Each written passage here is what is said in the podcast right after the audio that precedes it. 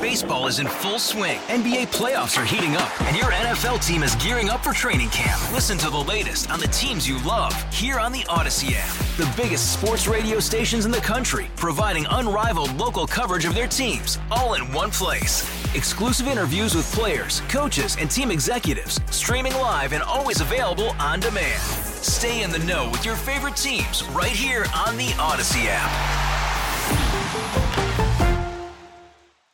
Fentanyl deaths increase year after year in California, but laws making it a tougher offense to distribute the drug are not making much progress.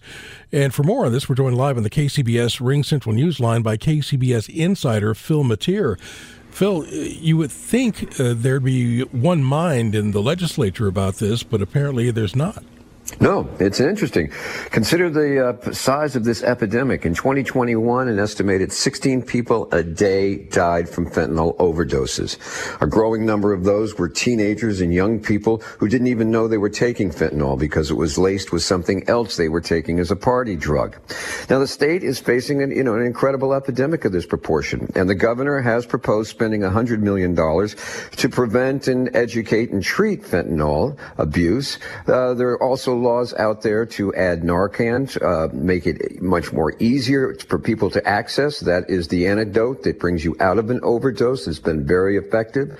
There's bills to make uh, colleges uh, staff uh, fentanyl test strips to, in case somebody wants to test the drugs they're taking. And even, you know, for schools to come up with emergency plans for when their students overdose. It's a pretty scary idea. But one area where, as you point out, lawmakers don't seem to be in agreement or anywhere close to it it is what to do about street dealers.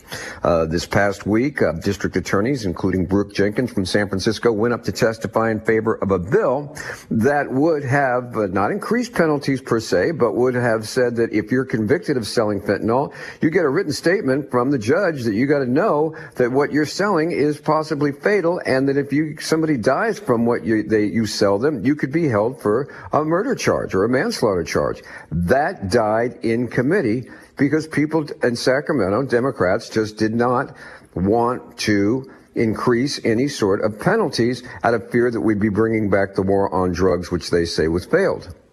Yeah, I understand there's a rehabilitation wing uh, to this argument, but isn't rehabilitation for drug users, not drug dealers?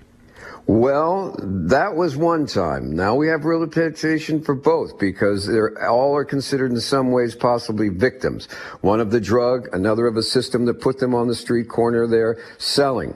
Now, you know, these bills came out with, you know, were, were introduced by both Democrats and Republicans, but they're getting stopped in committee hearings. This latest one was stopped in the Public Safety Committee by the uh, State Assembly, and the chairman, Reggie Jones Smith, said that, you know, it was a harkening back to the war on drugs, and he wanted to call for a hearing just to study all different programs to see which would have a greatest impact.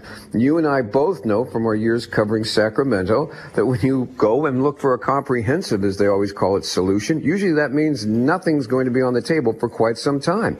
But you're right. Uh, this, but there's just this reluctance to do it. So we're hitting it on a number of fronts, except for this one. Meanwhile, the deaths continue and uh, the debate continues, and it's one of those classic stories that uh, was important to bring up because we're always reporting about what Sacramento and the governor do, but sometimes it's just important to report what they're not doing. And we'll be reporting in the future about what the, the citizens have to say about it, too. All right, Phil. That's right. Thank you very much. That's KCBS insider Phil Matier. Baseball is in full swing. NBA playoffs are heating up, and your NFL team is gearing up for training camp. Listen to the latest on the teams you love here on the Audacy app. The biggest sports radio stations in the country, providing unrivaled local coverage of their teams, all in one place. Exclusive interviews with players, coaches, and team executives, streaming live and always available on demand. Stay in the know with your favorite teams right here on the Audacy app.